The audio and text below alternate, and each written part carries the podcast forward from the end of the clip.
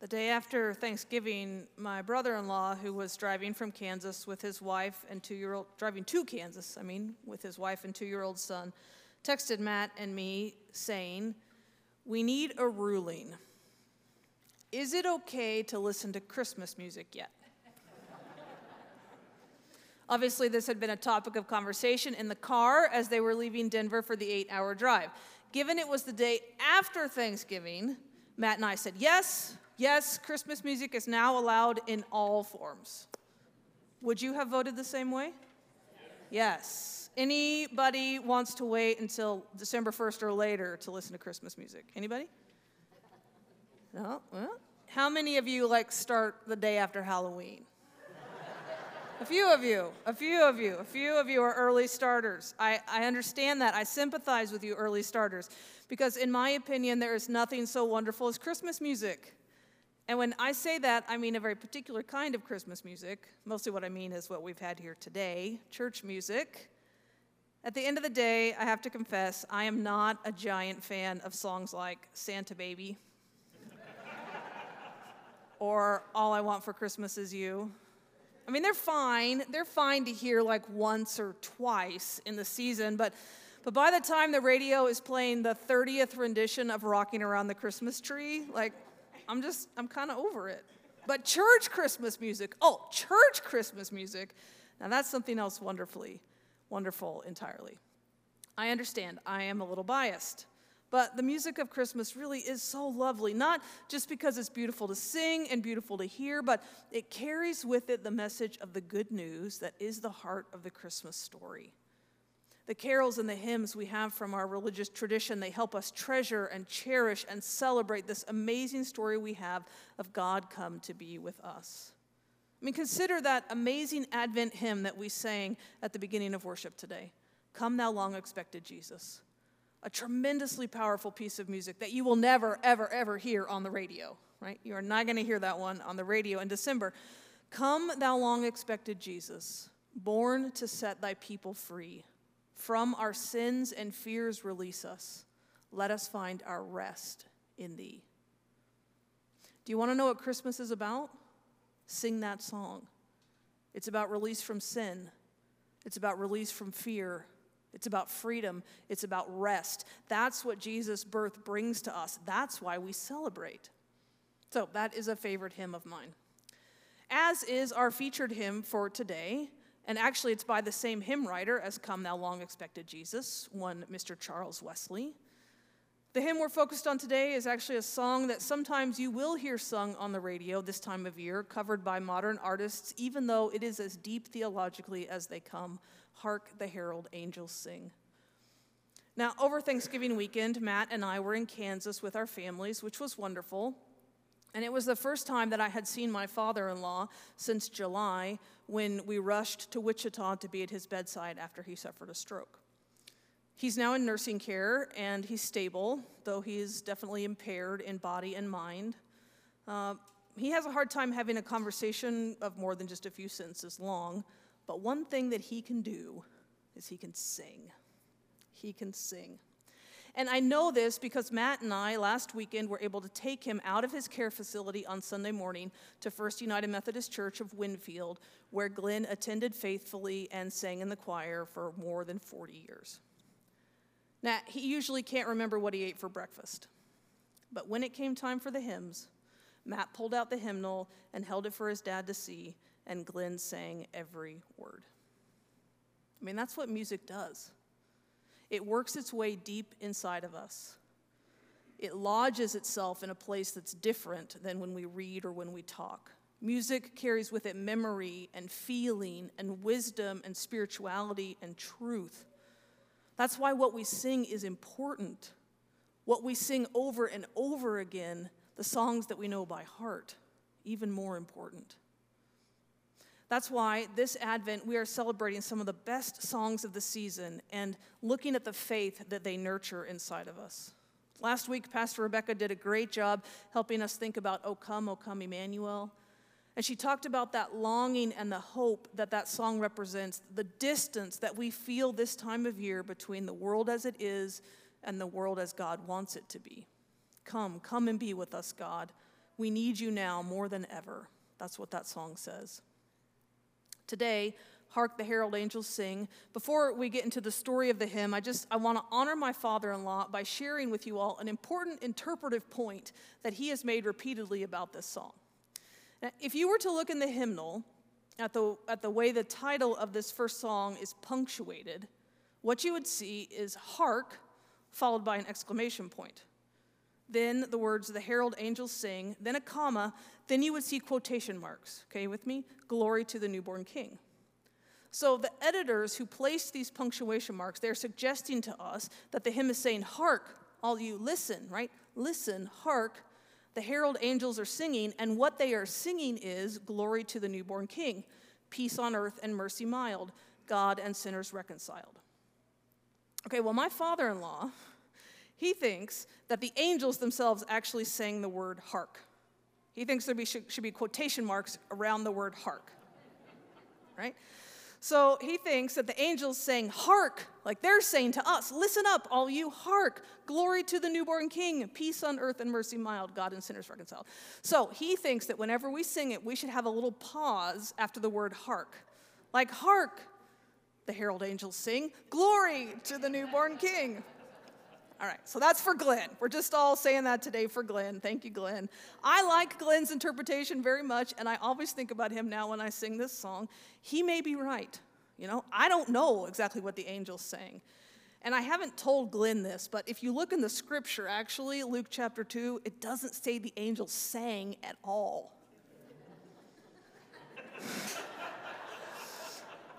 it reads, the angel said to them.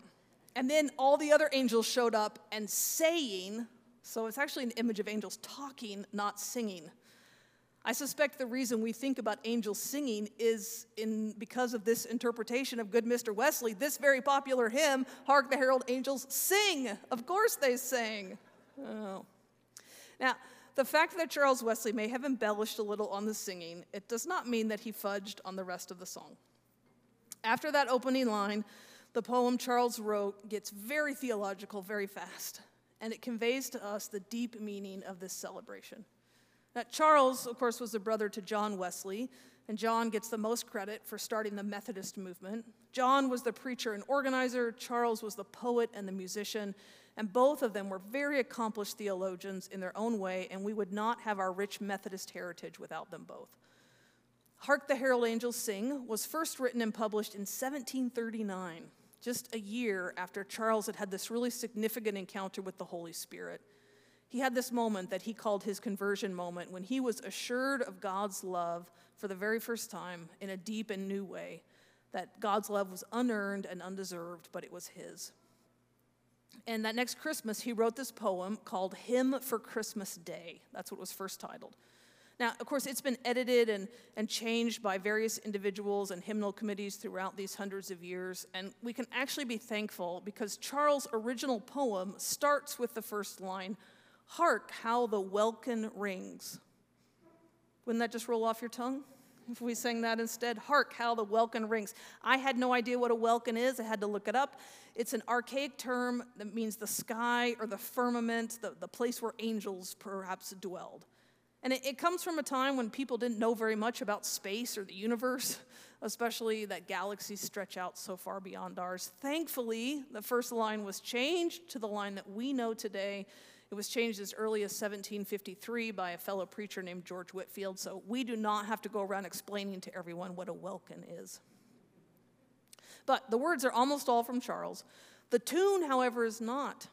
Almost exactly 100 years after Charles wrote the poem, Felix Mendelssohn composed a cantata in 1840 celebrating the 400th anniversary of the invention of movable type by Johannes Gutenberg. Boy, isn't that exciting? I know. What? He wrote this beautiful cantata, and 16 years after that, okay, now we're in 1856, another musician, William Cummings, he took a chorus from that Mendelssohn cantata and put it with Wesley's text and he took the first two lines and made them the chorus to end each verse. And now, finally, we have the song that's in our hymnals today, one of the most festive and popular of all Christmas, hymns. So, a lot of hands uh, involved in putting this one together. It's a wonderful song, a popular song, but you know, Charles Wesley's point in writing the hymn was not to be popular. His point was to teach sound theology. Especially, he wanted to teach it to people who couldn't read or write. Music was an important way for early Methodists who were often poor and lacked a lot of education, a way for them to learn and remember their faith. And what Charles most wanted them to remember in this case was not the angels themselves singing or saying or flying or standing or whatever they were doing. It was the message. He wanted people to remember the message that those angels brought. Right? The angels, they were just the messengers. The focus of the hymn is the message it brings about the miracle of Christmas. And that miracle is the fact that God came to be with us. Our almighty, transcendent, everlasting, holy God came to be with us on earth. As Eugene Peterson said, God moved into the neighborhood.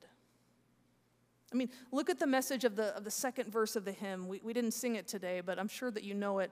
Christ by highest heaven adored, Christ the everlasting Lord. Late in time, behold him come, offspring of the Virgin's womb. Veiled in flesh, the Godhead see. Hail the incarnate deity, pleased with us in flesh to dwell. Jesus, our Emmanuel. God has come to dwell with us in human flesh. The everlasting Lord is here. This is the amazing news that the angels want to tell the whole world. They are simply blessed to be the messengers on that Christmas night. Now, angels sharing the good news, that's the image and image that comes to us from the Gospel of Luke. In the Gospel of John, we read about a different messenger, but one with the very same message. His name's John the Baptist. John the Baptist, we actually find in all four gospel stories. He's the only character from the beginning of Jesus' life that shows up in all four places. And John's purpose in the Gospel of John is to do one thing, and that is to point to Jesus. He wants to point people to Jesus. And he does it in several different places through the gospel story, one of which Stephanie just read for us this morning in the very first chapter. He testifies about who Jesus is. He testifies, saying, the one who comes after me, born after me, he's actually more important than me. He says, This is God in the flesh. The gospel tells us that no one has ever seen God. It's God, the only Son, who is close to the Father's heart, who has made him known. In other words, Jesus shows us who God is. Jesus shows us who God is. If we want to know what God is like, we just look at Jesus. This is the amazing news the angels are singing about. God is here, and if we want to know what God is like, we just look at Jesus. But it wasn't just angels who had that message, right? We see in the Gospel of John that John the Baptist, a regular old person, just like you and me, he also sang out to the world to say, Jesus, God is here. In so many ways, we see the Bible telling us, teaching us that Jesus' arrival is worth telling other people about. Part of what it means to respond in faith to this Christmas moment is to point other people to Jesus. Now, that may seem really simple, but I hope it's the thing that you hold on to today. That Jesus' arrival here is worth telling other people about. The fact that Jesus showed up to show us God's love and God's mercy in the form of a person, it's worth telling other people about. The truth that Jesus came in flesh and bone to bring God's healing and God's restoring love, it's worth telling other people about. The angels sang about it, John the Baptist testified about it. And when we celebrate Christmas each and every year, we have the same chance to tell the world about the miracle of God with us. So, my challenge to you this week is, is a very simple one. I want to invite you just to take a look at your Christmas celebrations, take a look at your plans, however big or small they are. Take a look and, and notice where are the places that you are, are celebrating in a way that does honor to the good news of God with us. Friends, the world around us is going to give us a whole lot of ways to celebrate Christmas without even a hint of Jesus in it. I mean, people can do Santa and presents and cookies and cocoa and secular Christmas music all they want and not bother even a bit with this news of which the angels sang. So, if you want to sing Feliz Navidad really loudly every time it comes on the radio, you go right ahead. You belt it out loud and strong. But just remember, it's not the heart of the Christmas celebration. Take a moment today and, and ask yourself where is my family also embracing this good news of God come for us? Where are we sharing the heart of the Christmas story with our friends and with our family? Where are we even sharing it with the world? Is it in the way that you're reading an Advent devotional in your house? You know, we're in week two of Advent, but it's not too late to start. You still got three weeks to go. If you want to pick one up, we have some outside the office, or they had the link in the trumpet to a great Advent devotional. Or are you lighting an Advent wreath in your home with your family? Are you pointing to Jesus in the way that you're giving money or food to those in need? Do you have a nativity set up in your house so that others see it when they come to your house for a holiday party? Do you read the Christmas story from a kid's Bible while you also prepare for Santa's arrival with your kids or with your grandkids? Can you invite someone new to join you for worship on Christmas Eve? Where is it this year that you can be like the angels singing or like John the Baptist and share the good news of Emmanuel with the world? You might be just the person to bring this news to someone who really needs to hear of God's love and God's grace. Wesley's hymn, of course, it invites us to join in sharing the good news. He writes, Joyful, all you nations rise. Join, join the triumph of the skies. With the angelic host proclaim, Christ is born in Bethlehem. Hark, the herald angels sing. Glory to the newborn King. Amen.